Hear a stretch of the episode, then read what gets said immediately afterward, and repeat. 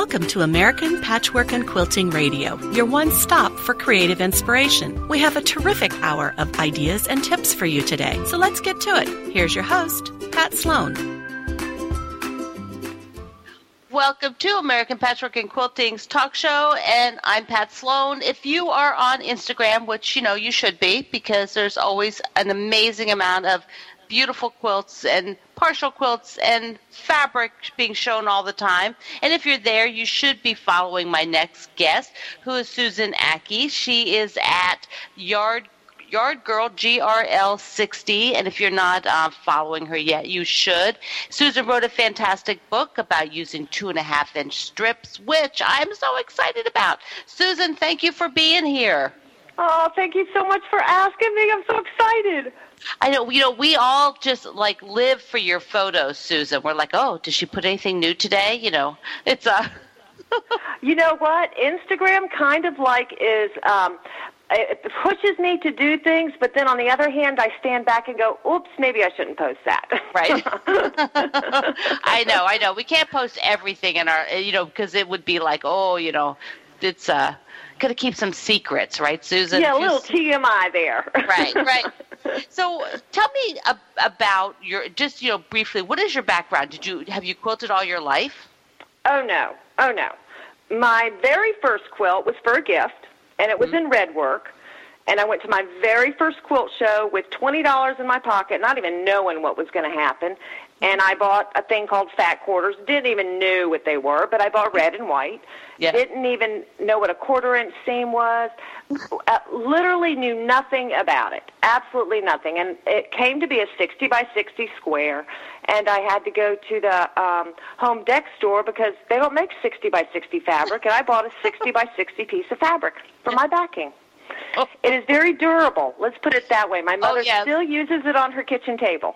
Oh my goodness. Oh my good. Yeah, durable. That would be the word for the very durable. so, you know, one of the things I wanted to talk about because most of it would talk about your book, but your book is filled with the types of quilts that you have been showing us for a while, um, and the quilts that you love to make. Uh, your color sense is so interesting has it changed since you've started? You know, since that oh, home gobs. deck? gobs, gobs, and gobs. You know, first of all, I'm drawn to anything of color. So I've gone. My whole house changes with my color mm. because, like, when I I've done reproduction, I've done primitives, I've done. Now I think I'm in my happy place. It's more of that softer, vintage, brighter Mm-hmm. I, I don't know how to explain that kind of color. I always think of a circus when mm-hmm. I think of my colors in my house now. but it's so um, easy for me to look at a reproduction and think, "Ooh, wouldn't that be pretty in a bedroom?" And then I want to paint the whole bedroom. Right. Yeah. To so match you a just quilt. De- yeah, decorate to match your quilts. Uh, that sounds like fun. You'd be very yeah, busy. it is. It's expensive. right. Easier just to make the quilts, right? That's like exactly. So one of the one of the things that you use a lot, and I think you have a little bit of an interesting um, use of them, are the pre-cuts. Like you, uh, you know, do you ever decorate with them, or do you always just sort of dive in when you get them?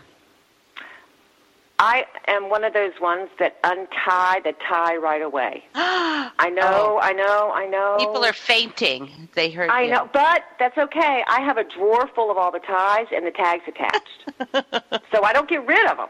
Yeah. No, I untie. I I like. I want to see it. I want to. Um, I should start out by saying I'm a huge charm square purchaser. Mm. I like charm squares because it gives me a sense of what I'm looking at. Mm-hmm. And that gives me a sense of if I want to go that direction on anything I do. But when I get the pre-cut that matches that, it gives me a broader view of the whole fabric, mm-hmm. you know, from end to end. So that's why I like to take it apart and see what I'm looking at. So how are you storing like your charm packs? Are you like splitting them up into colors or are you keeping those together so you can buy the other pieces? Well, charm packs are kind of like um, I collect paint chips. So charm mm. packs and cha- paint chips kind of like go into a basket all into themselves. They're mm. really never used unless I'm lacking a one two inch block somewhere. Yeah. Yeah. Um, I kind of collect those because that's they're always my starting ground for a palette for whatever I'm doing, Mm-hmm. along with paint chips. And I'll think, hmm, okay, I've got solids here, I've got this, I've got you know. That's how I kind of like draw from my stuff. So that's always my starting ground. They're never really used. They're kind of in a pile in a mush in a basket, and it, it's not pretty. Yeah. oh well, it's creative. That's the good part. It's creative. Um, exactly. So when you start with your your book is about using the two and a half inch strips, which I think is is wonderful because people buy the gorgeous jelly rolls and then they're like, okay, what do I make? You know, like you know they have it now. How did you? Um, how do you approach? Maybe that's the way to say. How do you approach those two and a half inch strips for working with them? Well, when you take it apart, you get a better feel for what you're looking at. In a jelly roll, you're going to get probably four different colorways of the same print. Well, mm-hmm. I don't want in my own personal quilts touchies all over the place. So I like yeah. to, Yeah. yeah. I like to split them up. That way, I know if, say, let's just say this jelly roll has four pretty greens in it. Oh, wait, you know what? I think I want to do something with some more greens. Well, then I go to my stash and I pull another jelly roll that's already been unrolled and pull out greens from there. And I just, because I separate by color, everything is separated by color. I can pull any kind of green I want at that point. How do you store all this with these strips? Well, I have, I have a um, that like it's. I think it's called the elfa system. I got it at the Container Store a zillion years ago, and it's these little um, like wire baskets that like roll out, and then like if if it's like a fat quarter, I store those folded like a half yard, put it in with my stash, and I take over every closet in the house. but that's okay. I mean, my husband has a place for his clothes, and that's all. You know, he That's all need he needs. more. No, he Right. doesn't. Yeah, that's he's I've good. asked him to move his things to the front closet where you hang the coats, but he hasn't gone that way yet. Oh my goodness! So in the book, you have thirteen. Uh, it's called "Start with Strips," and you have thirteen quilts. What? Um. What? Tell me about one of them. What would be one that you thought really turned out maybe more interesting for you to make, or like had a little bit of a journey while you were making it? Well, you know, the one I'm getting the most buzz about happens to be my favorite and actually was the journey that got me to the loving it more than I even thought I would. And it's called Airboats. Mm-hmm. And the reason is it's got so many colors in one little block and then when you put all those little blocks side by side by side by side, it's just colorful and happy. But on the other hand, it's the same exact quilt I could see done in Christmas colors or patriotic colors. It, mm-hmm. I can see it finished in so many different ways that it just makes me the happiest when I look at it. I like the way the block is constructed. I I went a zillion different round and round ways, and there really was only one way to construct what I wanted wanted to look at, and mm-hmm. it's not a hard construction as it turned out. Huh? no, knew? you're. Who knew? You're very clever. this is a very clever block. So I mean, everybody should just buy this book for that block because it is it is so clever. Did you draft it first? I mean, did you have like a little sketch that you were like then trying to figure out how to make that easily?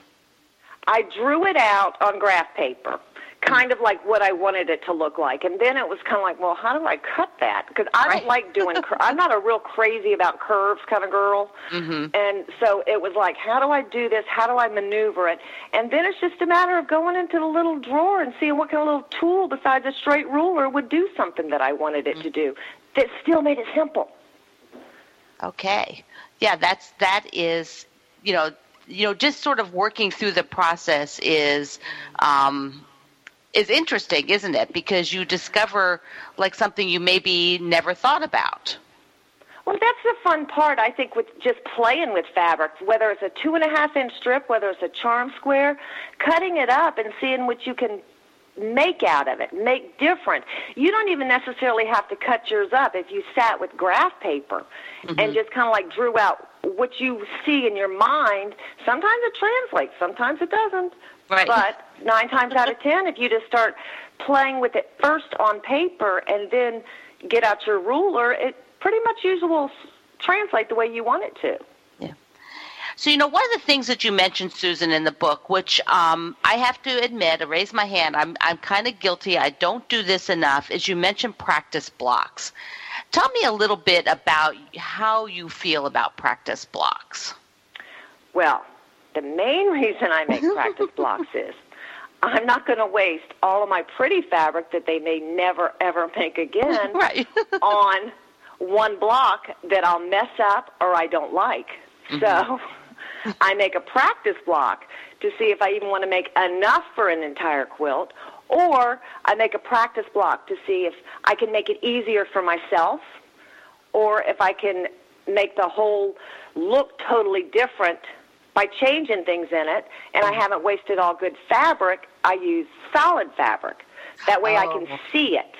Okay, so you you you try to focus your practice ones on solids so that you get the same sense of color, just not using the uh, the out of print fabrics. that's right, they're never going to make fabric again. You don't know that. I know, never. You'll never get another two and a half inch strip ever. Okay, ever. no, that's why I do. I do it out of solids, only because number one is solids are very reasonable to work with, mm-hmm. and I keep a lot of solids on hand, and it's just easier because if you don't have the distraction of a print looking at you while you're trying to figure out what you're doing, you can focus on what it is that you're creating.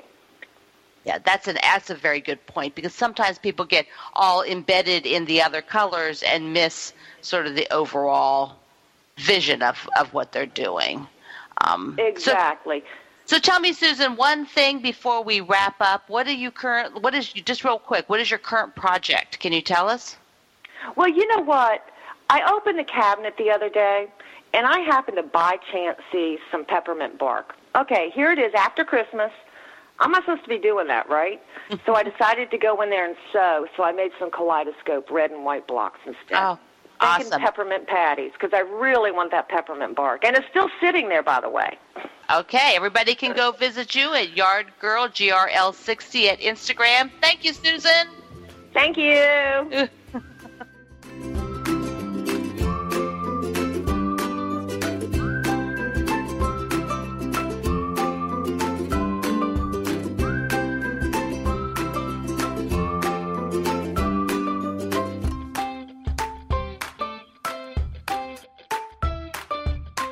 The 1 Million Pillowcase Challenge in March for the ultimate pillowcase competition. Gather a team and compete in one of two categories during the month of March to make pillowcases, earn points, and maybe be crowned the ultimate pillowcase champion. The top three teams in each category will be awarded cash prizes. Even if you're not forming a team, you can watch all the action with weekly voting and daily prizes. Visit allpeoplequilt.com backslash pillowcase madness for more information. Quilt along with us in 2017. Join our fourth annual Quilt Along by stitching a wall hanging, a throw, or a one block table topper, or all three projects.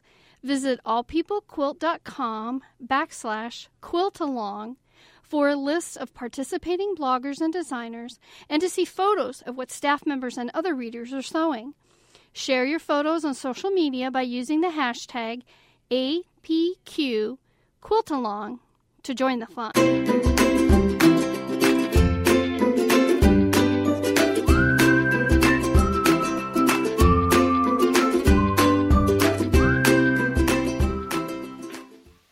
Welcome back to American Patchwork and Quilting's talk show. I'm your host Pat Sloan, and I'm I'm really excited because Around the Bobbins uh, design uh, you know, designer for Around the Bobbins is Lisa Amundson, and she has got some really great patterns that are sort of uh, home decky in a way, and bags, and uh, all kind of, you know, a really, really great gnome. She's also the second half of the Twister Sister Ruler team, the company that um, owns those cool rulers you all use. So, Lisa, thank you for being here.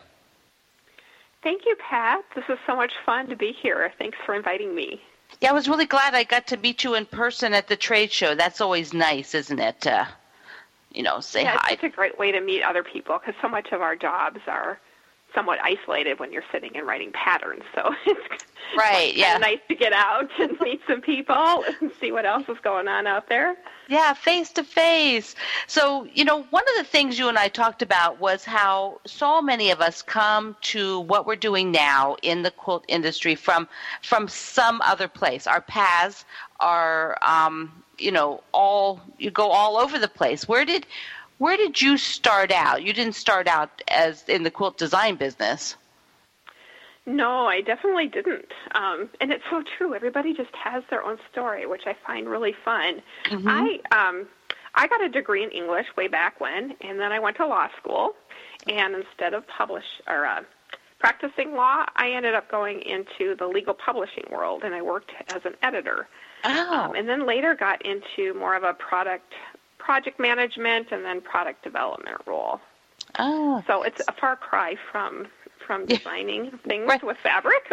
right. But you have that nice writer background, that editor background, which I'm sure is very helpful for writing patterns now. So, yeah, definitely. The writing that I had to do had to be very um, cut and dried Mm. and sort of methodical, which I think actually, when you're writing, you want to get to the point. So that, Right. that's really good. Yeah. And then I did a lot of product development, which is um, a lot of the same kinds of things that you do when you're designing a pattern. Mm-hmm. Um, trying to figure out all those geeky type product development questions like who is this for? What do they Mm-hmm. want? Um, what is going to give them a really good experience and make them happy with the product when they're done with it? And that's the stuff that gets me excited. Yeah, that's neat. I hadn't really thought about that for product development. Yeah, you have to ask a different sort of set of questions of yourself and what you're you're designing. Um, when did you make your first? When did you design the first thing? Um, I started designing in about 2010, 2011. Um, and it wasn't for sale. I just started Oh, you know, I, I have a hard time following a pattern. Honestly, I I start start with it, and it looks exciting, and they think, well, I want to change this, this, and. Right. And whether- that's a true know, designer. A us, you know.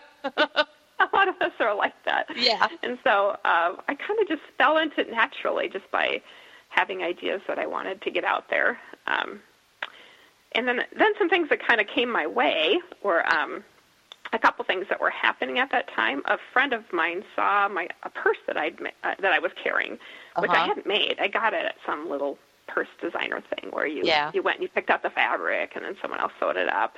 And she said, "Oh, that's really cute." And Yeah. I said, "Oh, thank you. You know, it, you know, we could make these. You know, somehow we got into this discussion." And she's like, "I don't sew." And I said, "Oh, I'll teach you." I'd never taught anyone how to sew before, Oh. but um, we just ended up getting together, and I showed her how to do it, and we just had so much fun, and it kind of got me going on another one, and then another one, and I, I really enjoyed making the bags. So um, That- that really got me going. Yeah, it is funny how one thing can sort of just spur it all on, and then there's like no turning back. All of a sudden, your sort of creative wheels are going. Uh, what What are your favorite? You know, tell me a little bit about the things you design for your company because there's a variety, but they all. Um, you know, you don't make big quilts. You're doing, you know, other types of things that quilters like to make. Yeah, I kind of like um, a lot of the small projects. I maybe I just like um, instant gratification or something. Yeah. I don't know, but I I kind of like the bags because you can do them in a weekend or a couple evenings. So I started out doing that, and then I got into some other things. Um, Marilyn Foreman, who was my other half of Twister Sisters, um, she suggested, you know, there's this new tool out there. This is back in like I don't know, was this 2012 or something like that? She said, there's this new tool out there, the Twister tool, and I'm like, oh, this sounds interesting. And she's sharing it with me because she's an I can tell you the whole story about her. She lives down the street and around the corner, and we met through our boys. And um, Oh. and she told me about these tools, and she said you have to you have to kind of see it to understand how it works because it's a little different than most rulers.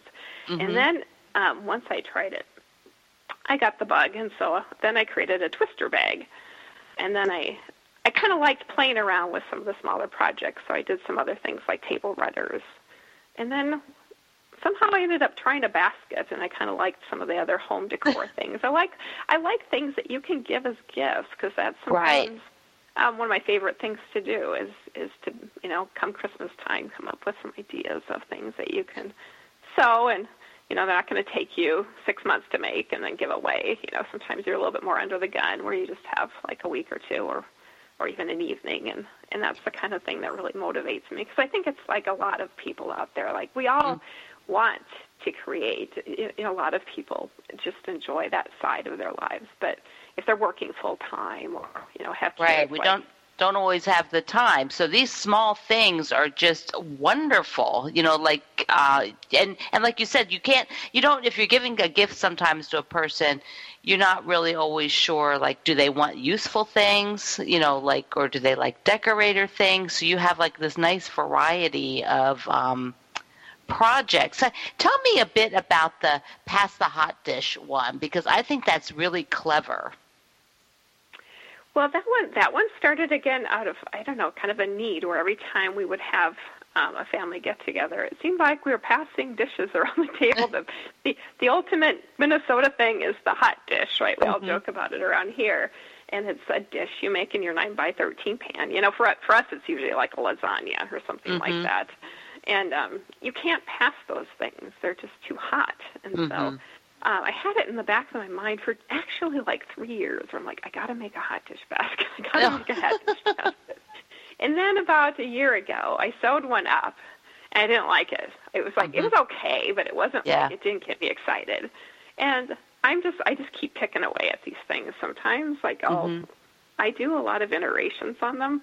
Um, so then I tried another version of it and another version. And about when I got to about the third or fourth version, um, this idea came to me that I could create it in a way that you could flip it so that you can make it useful and then flip it back the sides back and make it flat so you could store it away. And then I got Oh. really excited about it because Yeah. it wasn't just a basket, it was something that would actually fit in my cupboard.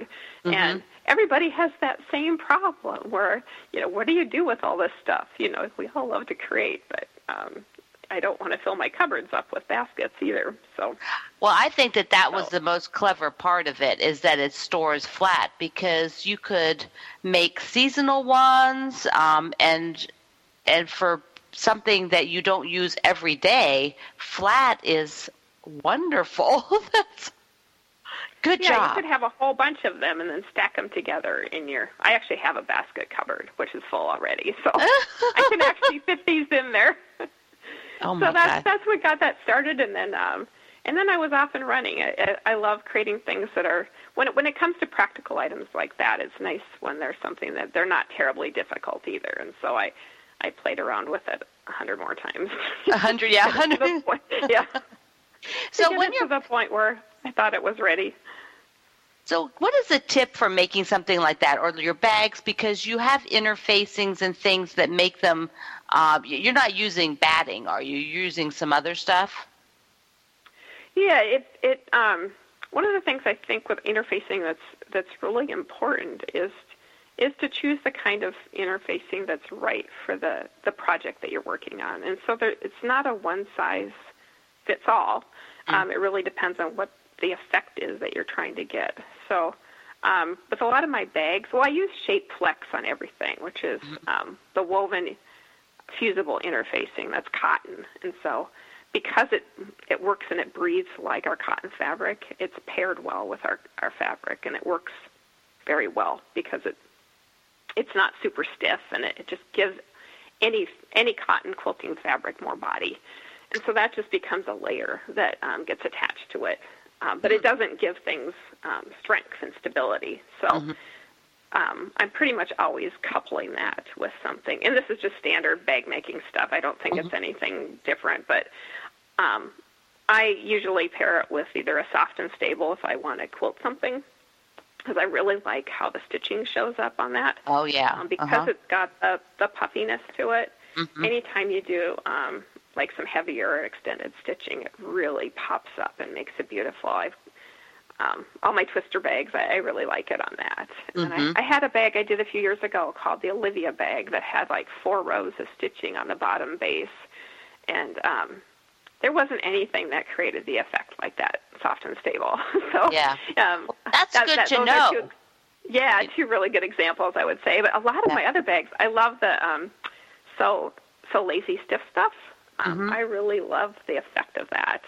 And both of those, I actually prefer the non-fusible kind because Okay. um, it seems to sit better when you um, when you finish it. it. You don't get any of that puckering, and you don't get the um, the the bended look. Like sometimes Mhm. you know if you you could take something that you sew with um if you combine the shape flex and then the stiff stuff, you can crunch it all the way down with your fist and let it Mhm. pop, and it pops back up, and Cool. it looks it looks just perfect. You know, it doesn't it doesn't wrinkle or anything. Yeah, it doesn't make cool. it all crazy uh, out of shape. Then Yeah, it just, it yeah, but it. it gives it body.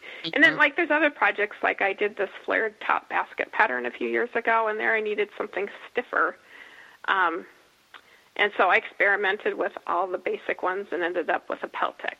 But then if you try the fusible Peltex, it looks wrinkled. So then I tried the other Ah, ones. yeah, go, So I all go that through all that. experimenting, experimenting. Was you know, this has been really fun, Lisa. Um, we are we are almost done. I want people to visit you at Around the Bobbin uh, and check out. You have tutorials there, and check out your patterns. Yes, please do. And and also Twister Sisters. We've um, Yes. Both Marilyn and I have worked really hard to create um, some patterns that use the tools in different ways. We're super excited about that.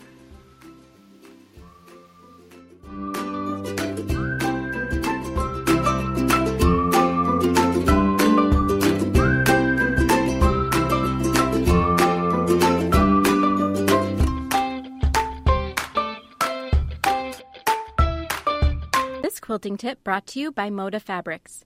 Visit modafabrics.com or your local quilt shop to see the latest fabric collections. To avoid mixing up various size strips once cut, you can write the measurements on the strip selvages. Get two full years of American patchwork and quilting delivered right to your door for the price of one.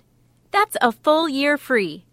Every issue is packed with never before seen projects from top designers, detailed photography, complete materials lists, and easy to use pull out patterns and quilting diagrams.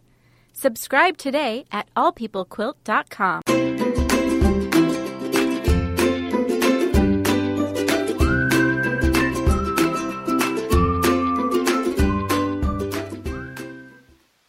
Welcome back to American Patchwork and Quilting's talk show. I'm your host, Pat Sloan, and don't forget to check out aroundthebobbin.com with Lisa and uh, try out her things. So, this show was brought to you by uh, Moda Fabrics, and there is uh, a lot of cool stuff coming up at Moda in the future. I wanted you to, to tell you to check out Lydia Nelson's new line that has that's kind of it's sort of more for her boys. She has three boys, and there's a lot of trucks and really neat um, graphics on those. And then I also am looking forward to Zen Chic's uh, winter line. It is just beautiful. That'll be coming out later. Later on, you can ask yours called White Christmas. It's got metallics in it. That'll be super fun. You just ask your local quilt shop if they're going to be getting these lines in for you. So, we're going to spend the second half of the show talking to Sue Pelland. I am very excited to do this because she likes applique, I like applique, and she has some very um, interesting ways and approaches, and so her designs are really exciting. Uh, and we're just, and she also has a varied background. So, this is going to be a lot of fun. Sue, I am so glad to talk with you. Well, thank you, Pat. I'm pleased to be here. You know, when we when we were writing back and forth about um, you know what we're going to talk about, I would just say that uh, um, first thought I ca- that came to me, Sue, was like, oh my gosh, she's fearless. She's just out there. You're out Well, there thank trying. you. You know, you told me you started quilting when you were like 13. Um, I did. That's like what teenager quilts when they're 13? Well, you know, I was very close to my mom at that time, and it's something that she wanted to learn to do, Ah. and we thought it would be something that would be fun to do together. Well, you know that So- makes sense. Yeah, yeah. So we took a class at a local high school, you know, a community education class, hmm and that's what got me hooked on quilting at the young age of 13. So you just, you know, can you even remember? Can you remember taking that class? You know, I don't remember the class specifically, but I certainly remember the project, and I still have it Oh. in pieces. I never put that quilt together Oh. because the teacher was really, she was really a beginner herself. Oh. And she taught us how to make all these beautiful blocks, but we ended up with 12 different blocks in 12 different sizes.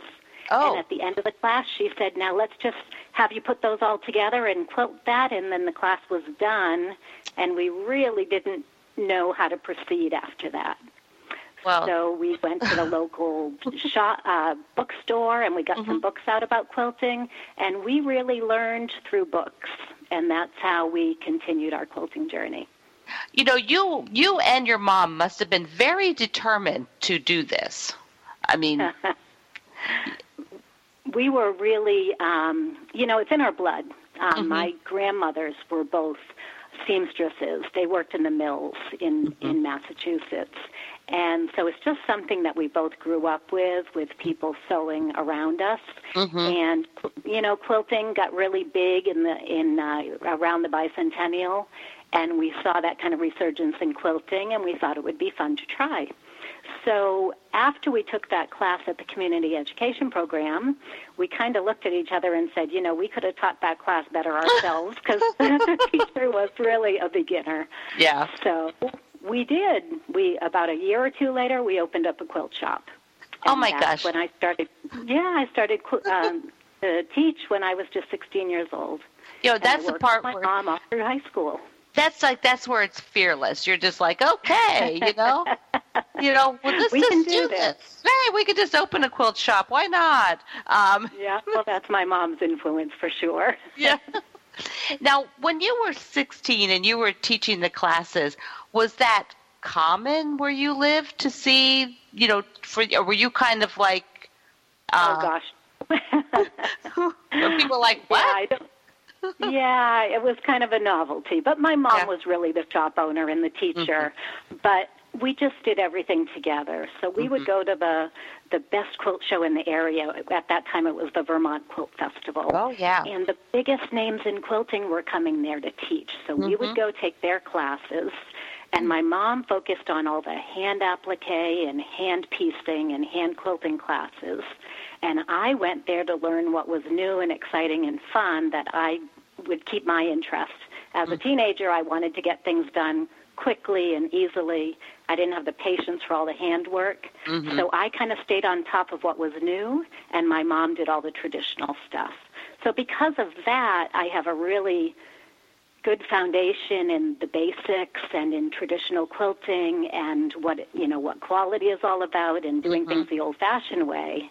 But I wanted to make it fast and fun, Right, right. and oh, how I got my start.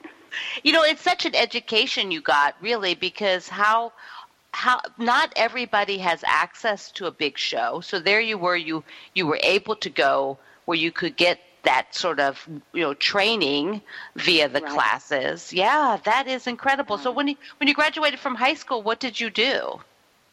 Well, I was I was here in the middle of textile country. You know, the Northeast is big in the textile world. So I went to school for textile chemistry, Oh, and our our local um, uh, college, our state college, had a wonderful textile program, and it was just 20 minutes down the street from our house. So I went to state state school, and I got my degree in textile chemistry, and that led me to a job at Cranston Printworks Company. Now I Oh. don't know if you know much about Cranston. I I know some, but tell everybody. Yeah. Well, they're the oldest, or they were the oldest textile printing company in the U.S., and they printed VIP fabrics, which is made for quilters. Mm-hmm. So I was immersed in that world of printing fabric for quilters. Oh my now, gosh. one of my favorite parts of that job was because we were making fabric for quilters, the quilters would come in and tour the plant and see how fabric was made, and I got to be a big part of that. I would give them lectures and give them a tour of the plant, and so I, I was always working with quilters from the very beginning. Oh my! You know, this is. I just find it so amazing. You know, like, and you still like working with quilters. This is a long time. working with quilters, and you They're still are one. oh my gosh! So when you when you got that job at Cranston, were you ex- sort of expecting to stay sort of local because the, there were opportunities there? You know, I really kind of went to college expecting to work for Cranston. That Uh-huh. was that was my dream job. Yeah. And when I did land that job, I was very excited because it was local. I could stay, you know, close to home. I didn't go, need to go down to North Carolina to work in the textile industry. Mhm. Mhm. And um, and I really loved that job. It was a big, big part of my life, even though I only worked there for five years. Mm-hmm. Um, but when- such an I- education for you as to Oh, learn. yes. Oh, oh, you know. Yeah, what- I worked as their I worked as their color chemist. okay, and that's what so I was Yeah. yeah, I was working on the formulation of of all the print inks and um, paste that they used. And so I was on the on the chemical side of things. So it wasn't all just fun and games and quilting. Right. was, uh, very, very technical. yeah, yeah. That's the geeky side of it. The uh, it was the geeky side of quilting for sure. yeah, yeah. The part that the quilters are like, okay, just show us the f- end product. We don't really want to know the chemical formula. So, uh, exactly. Now, when you were there, like you you did did were there quilters on staff? Because I know, like nowadays, a lot of like like everybody at American Patchwork and Quilting, you know, like the staff, they all quilt. Um, like Yeah. Moda Fabrics, the staff quilts. My editors, you know, at Martingale, the staff quilts. I mean, everybody who's sort of in the industry. Was it that way at, at Cranston back in those in, at that period of time? Not at all. Oh. Um, it's is and or it was a male dominated workforce at that time Mhm. and all of the people there were technical people that Mhm. dealt with the process and the manufacturing process Yeah. and they didn't have any knowledge of quilting whatsoever um, because I was strictly in the plant. I did not deal at all with the design phase of the Mhm. process. That was all done in New York, and I didn't have a part in that. Um, so, no, I was one of the very first female employees, Mhm. and um, I was a bit of a novelty around the manufacturing plant. And you were probably young, so a young female in I the was. Yeah. Yeah. I was only 20 years old when I started working there. So did you tell everybody, you know, hey, I'll teach you to quilt since, you know, you'd already been doing that since you were, you know, 13. You've been teaching people to quilt. Well, you know, I did. I offered that. Um, there were other female employees, but not um, not on the management side or on the technical side. Uh, the employees, the female employees, were like the fabric inspectors and the fabric testers. And so there was a, a group of women there, and um, of course, um, I offered to teach classes there. And so in the evening, we would we get together and quilt, and um, it was wonderful because it gave those people that worked with the fabric all day long a real purpose and an mm-hmm. understanding of how it was used in the end. That's really cool. And like nowadays, so many men quilt. You know, you probably would have had a different group of people even than you know if you were if that was happening now. You know, be like you'd That's have a very true. That's Yeah. very true. I'm dating myself a little bit. This was quite a while well, ago. yeah, and, and and men did. We know now, men. You know, there's a lot of documentation that men did quilt, but it wasn't as common as it is now. So, you know, exactly. yeah just uh so so when when you were there you were there a few years and um so you made another change uh did you stay in quilting or did you leave it for a while Well, I left the textile industry because I was starting my family. oh So Yeah. I decided I wanted to be that stay-at-home mom. Mm-hmm. So I had um, three children within five years. oh busy was- yeah, so I was a quite busy young mother of three. But I did continue my quilting because that was my outlet. That was my night out once a month out of the house to go to my local quilting guild. And the local quilting guild played a huge part in my quilting education and my um, uh, just my passion for quilting. So it's a very active and very knowledgeable guild. And um, so that's really how I kept my hands in that creative side. So I never really left quilting for, for any time at all. I've always been doing it to some extent. So let's, let, you know, we have some time here, a few minutes before we take another break, but uh, you have a whole sort of business now. You've got tools, and I think, you know, there's all these things that you do now. But you were making quilts for yourself for fun um, while you're raising your family. How did you sort of get think about or how did all this business of the applique and your tools start? We have about two minutes. Maybe you can okay. give me a brief. Sure. Well, I was um, designing a, a, quilt for my guild challenge, oh, and once okay. again, as a busy mother of three, I didn't have a whole lot of time to put into that project. But I've always loved applique, and that's what I wanted to do. But I didn't. I knew I didn't have time to hand applique. So I designed this quilt, and it's just hundreds of little leaves and I was cutting out these leaves with scissors one day, and I said, you know, there just has to be a better way to do this. Mm-hmm. I know I can cut a simple leaf shape with my rotary cutter. And mm-hmm. if I can do that with four layers of fabric, I can do four leaves at once. So ah. that was the initial idea, but it kind of took off a little turn from there.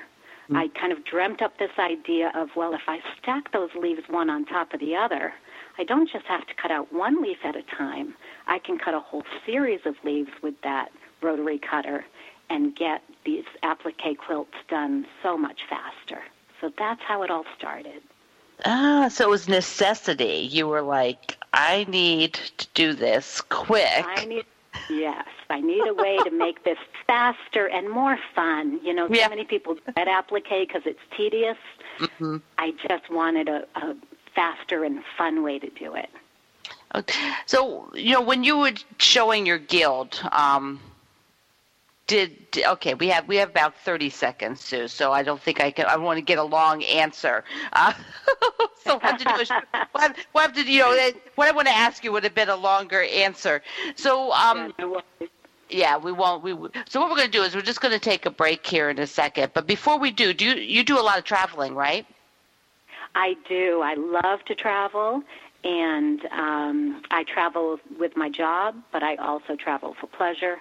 And we'll talk a little bit later. But I've just gotten home from a trip to England and France, and had so much fun.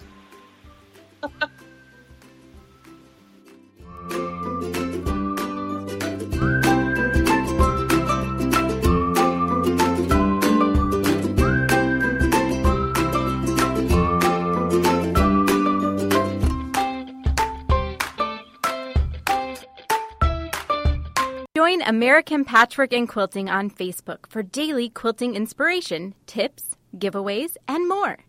Find us at facebook.com backslash APQ Magazine. This quilting tip brought to you by Moda Fabrics. Visit modafabrics.com or your local quilt shop to see the latest fabric collections. Press and seal can be used to hold pieced units in place before sewing together.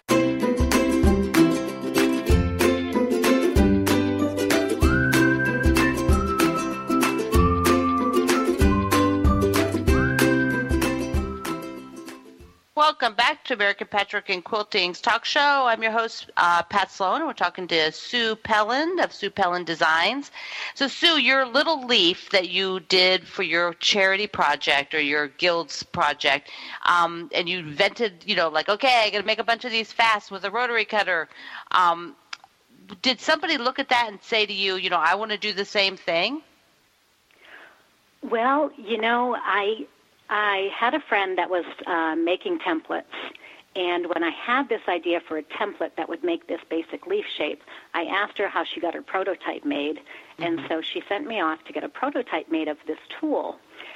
So I brought that prototype in to show my guild how I had made that quilt so quickly. Wow. And by the time I had the prototype made, I had made it out of paper first, and I had mm-hmm. been playing with it. And I realized with this basic curvy tool, it didn't just make leaf shapes. I could make five basic shapes, including your vines, your basic leaves, like an S shape and a Z shaped curve, as mm. well as a, a lemon shaped leaf. And I could make all of those shapes four layers of fabric infusible at a time. and then I'll fuse all of my applique down and buttonhole stitch the edges. So I brought that in to show the guild, and I gave them a little lecture about how I made those quilts. And they were all ready to sign up. They were like, I need to have one of these tools. so I took orders that Yeah. night that I gave a little demo for my guild, and I went ahead and I had a hundred of those tools made. And I went to a local quilt show, um, which is a national quilt show, but it's local for me, uh, Machine Quilters Expo. And I actually didn't just make the tool in one size because mm-hmm. I like the variety of different sizes of leaves. So I made the tools in three different sizes. I had a hundred of each made, and by the time I got done with that one show in my quilting guild, everything was sold out. Yeah. And that's how my business got started. my guild wanted them. The manufacturer didn't want to make less than a hundred, so I took mm-hmm. a chance and I had them made and sold them out on that very first show. So that was a lot of fun, and it gave me the incentive I needed to keep going with this project. Yeah, 'cause it's a lot. It's a lot to manufacture your own tools and then market your own tools and you know get the word out about them. So that's uh. And I had and I had no idea what I was getting myself into. See, fearless. You're fearless, Sue. You're just like, hey, I like it. Let's make a few hundred. Uh, okay. well, there we go. Let's take a chance. Yeah, that's right. So when you're doing um applique, you're doing full fusible. Or what kind of fusible do you? I assume because you're not cutting it away, right? Exactly. When you're cutting four layers at a time, what Yeah. I do is I fuse the entire piece of fabric, layer, stack up those fabrics four at a time. So I say I might do a fat quarter. I'll mm-hmm. fuse the entire fat quarter, stack four of them up, and then cut that all out with my rotary cutter. So there's no opportunity to cut out the centers of your pieces doing that window pane technique, and there's no need to because I use Misty Fuse, and mm-hmm. to me it is the best fusible out there. I just absolutely love it. Have you So used you- Misty before? No, I, I have I have had it. Um, it's not the one I use because I tend to cut it out. So it's uh, Yeah, I came from the world of hand applique, so I like that sort of, and I use really large shapes. My shapes are Right. super big, so it's uh, Mm-hmm. like a little different thought process with large shapes for me. Um, Sure. so I'm I'm curious when you're do you have a tip for like I, I'm not used to personally fusing a large sheet of of Mm-hmm. uh, fabric, you know, big chunk of fabric. Is there a way, or is there anything you need to know to be sure it, it stays doesn't ripple? No, there really isn't. The Misty Fuse goes on really easily, Mm-hmm. and um, people are a little afraid of Misty Fuse sometimes because it doesn't have a paper backing. Right. But what you do is you use your applique pressing sheet just like you would the paper. Mm-hmm. So I put my fabric with the pretty side down, and then I put a layer of Misty Fuse on the back of that fabric, and then I lay out my applique pressing sheet to cover the whole thing. And you just press it with your hot iron for a few seconds until that Misty Fuse melts, and then you peel away your applique pressing sheet, leaving the Misty Fuse behind on the fabric. So it's a really easy process. It's just a little unusual because people aren't used to not having that paper backing. But Right. it gives me a lot of advantages not to be working with that paper backing because I'm never going to trace my shapes. I'm Right. simply going to come out with my tools that already give me the right shapes and sizes that I need. Yeah, it sounds like it's perfect for what you do, and I would imagine. Um, I, I think that it's a little harder when the paperback ones to fuse big sheets. I think that they relax over time, but the paper, you know, it, you're heating paper. Things right, right. Yeah. The applique pressing sheet is a really nice tool because it's um, I I use the one that's Teflon coated fiberglass, so it's very stable. It doesn't ripple as you use, as you heat it. It always stays nice and flat. So it's a really nice product. Okay, so I have to mention to everybody now. We'll just change gears a tiny bit. I have that when I I came to to try to meet you uh, at the trade show. Uh, the, Oh. the, yes, yes, yes. The lady told me, "Oh, and, you and I wasn't there. no, you weren't there. You were like, oh, so sorry. She's in Paris. Uh, so Well, yes, my daughter just did a study abroad program, and she spent the last five months in Paris, and she arrived home last night. oh, So she's she's back to Massachusetts and back to school today. So when you went to Paris, um, did you do any Mm-hmm. fabric shopping? Oh, unfortunately, I didn't. I was there for such a short period of time, and I was really there to kind of live life through my daughter's eyes in her semester in Paris. So she brought me to her school and to meet some of her teachers. And uh, so we didn't do any fabric shopping, but I did get to talk to one of her teachers who just happens to be a quilter. So we've kind of formed a little friendship now, and we're keeping in touch on Facebook. And um, next time I go, she's going to take me fabric shopping. That because you will go again, right? well, funny thing is, Pat, I just got back from another trip, and um, I went to London to meet my daughter again. This time, I brought my husband with me, and we spent a week in London with my daughter. And then just quick over to Paris on the um, high-speed train, uh, once again to show my husband where she had gone to school. And this time, I got to go to Liberty Fabrics, and I just had a Oh. ball and I brought home a bunch of Liberty fabrics. That'll be in my next project. Oh, how exciting! Yeah, just gorgeous, gorgeous fabrics. Um, Oh, yeah. butter. Beautiful. Yes. Oh. So how? Tell So I've done quite a bit of traveling since you since you tried to meet me. I know. You're never home. You're never home. You're I'm out and about. yes. Uh, and you do on your website. Do you have a place where you where people c- can find out where you are? You know, traveling to teach or vending. Absolutely. Yeah. Yeah. So there's a calendar over on the right hand side of my website. And on the calendar, it has where I'm vending or where I'm lecturing or teaching. And uh, so people are always welcome to go there and see where they can meet me next. Now, I have uh, curtailed my travel just a little bit because I'm getting involved in a new project and I needed to have some more time at home in order to kick off this new project that I'm working on.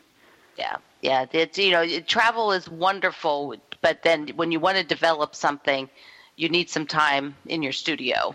Um, Yeah, you, you really need some creative time, and travel tends to get extended on both ends with the whole packing and you know unpacking of materials, and so when I do travel, it's uh, it takes a lot of time to get ready for all of that. So yeah, I'm sta staying a little closer to home for the next six months or so. Yeah. So um, we have you have a couple more minutes, um, and I thought you, if you could share with me sort of, sort of an insight into your process for designing a project. You know, you could just pick whatever project you want to to sort of channel in your brain and tell us how did you go through designing it. Well, I'm I'm staring uh, for inspiration for this talk. I'm staring at a quilt that my mom actually made for me and my husband for our um, for our wedding, and she made this quilt back in the 90s, and it's just beautiful hand applique, hand quilting. It's it's a beautiful sampler quilt of all different applique blocks, and that was my inspiration for my latest project. So my latest project is my goal was to find a way to teach all of these people that have been buying my tools for the last almost 10 years. Um, I want to teach them how to really get the best use out of those tools. So I'm developing a block of the month program for them to follow along with me and quote along with me on my website and learn how to use the tools um, to their fullest advantage. So I have this beautiful quilt in front of me that my mom did with all hand quilting and hand applique. And I kind of took that idea and translated it into a fused quilt. So every block is different, but they all use the same um, kind of palette of shapes, is what I call it. Yeah. I can make um, about 15 different shapes with my tools. So I, I didn't mention I not only have my Leaves Galore tools, which were my original tools, but I've also developed a new set of tools called the Hearts and More tools, and that makes a wider variety of shapes. So between the two tools, there's about 15 shapes that I can cut with my rotary cutter. So I used that as my palette, and I designed 12 different applique blocks, and they're nice, big 20-inch blocks.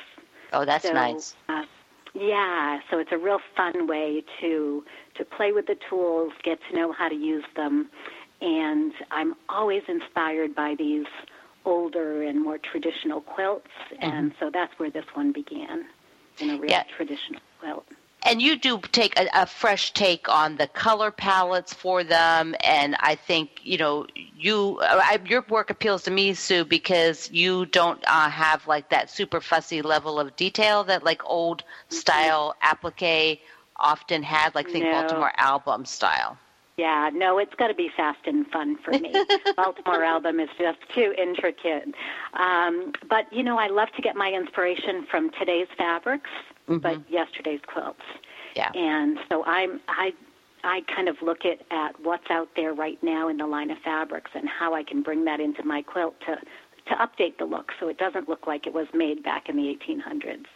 So I've made quilts, you know, based on Kaffe Fassett fabrics or Tula Pink fabrics, and and this one now has a more traditional look, but it's based on the Tim Holtz line of those okay. beautiful subdued background fabrics. Mm-hmm, mm-hmm. And then I just work out of out of my stash sometimes for the applique, and this quilt came right out of my stash for ah. all the ah. fabrics. That's encouraging to everybody. So you know you can buy well, some backgrounds. Yeah, I wanted um, people that wanted to take this class with me to be able to work out of their stash and not have to buy a kit for this whole thing. So if they love the look, they can go out and buy the Tim Holtz backgrounds. But all the applique colors can be anything put on top of that, and it'll kind of give it that same flavor. Yeah, it's his um, fabric lines have sort of a antique vintagey, um, distressed look a little bit. Yeah, for... which really appeals to me. Yeah. I, I really love that look. Yeah, it's very. But my quilts are are so varied.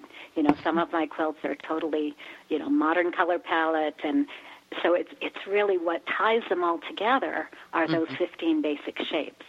Yeah. And then I don't work in a spe- specific style. I really am inspired by the fabrics that I see that I'm drawn to, and mm-hmm. um, the quilt kind of takes on that style for that particular quilt. But my well, next quilt might be completely different because I'm completely different.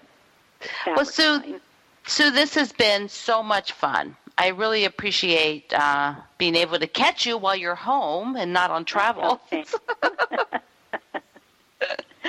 oh, I do love to travel, and I'm going to keep going. Just, um, just going to curtail it for a little while. okay. Well, everybody visit Sue at SuePellandDesigns.com, and I'm Pat Sloan. You can come to Facebook to quilt along with Pat Sloan. Visit All American Patchwork and Quilting at All People Quilt Online, and uh, jump into their UFO Facebook group.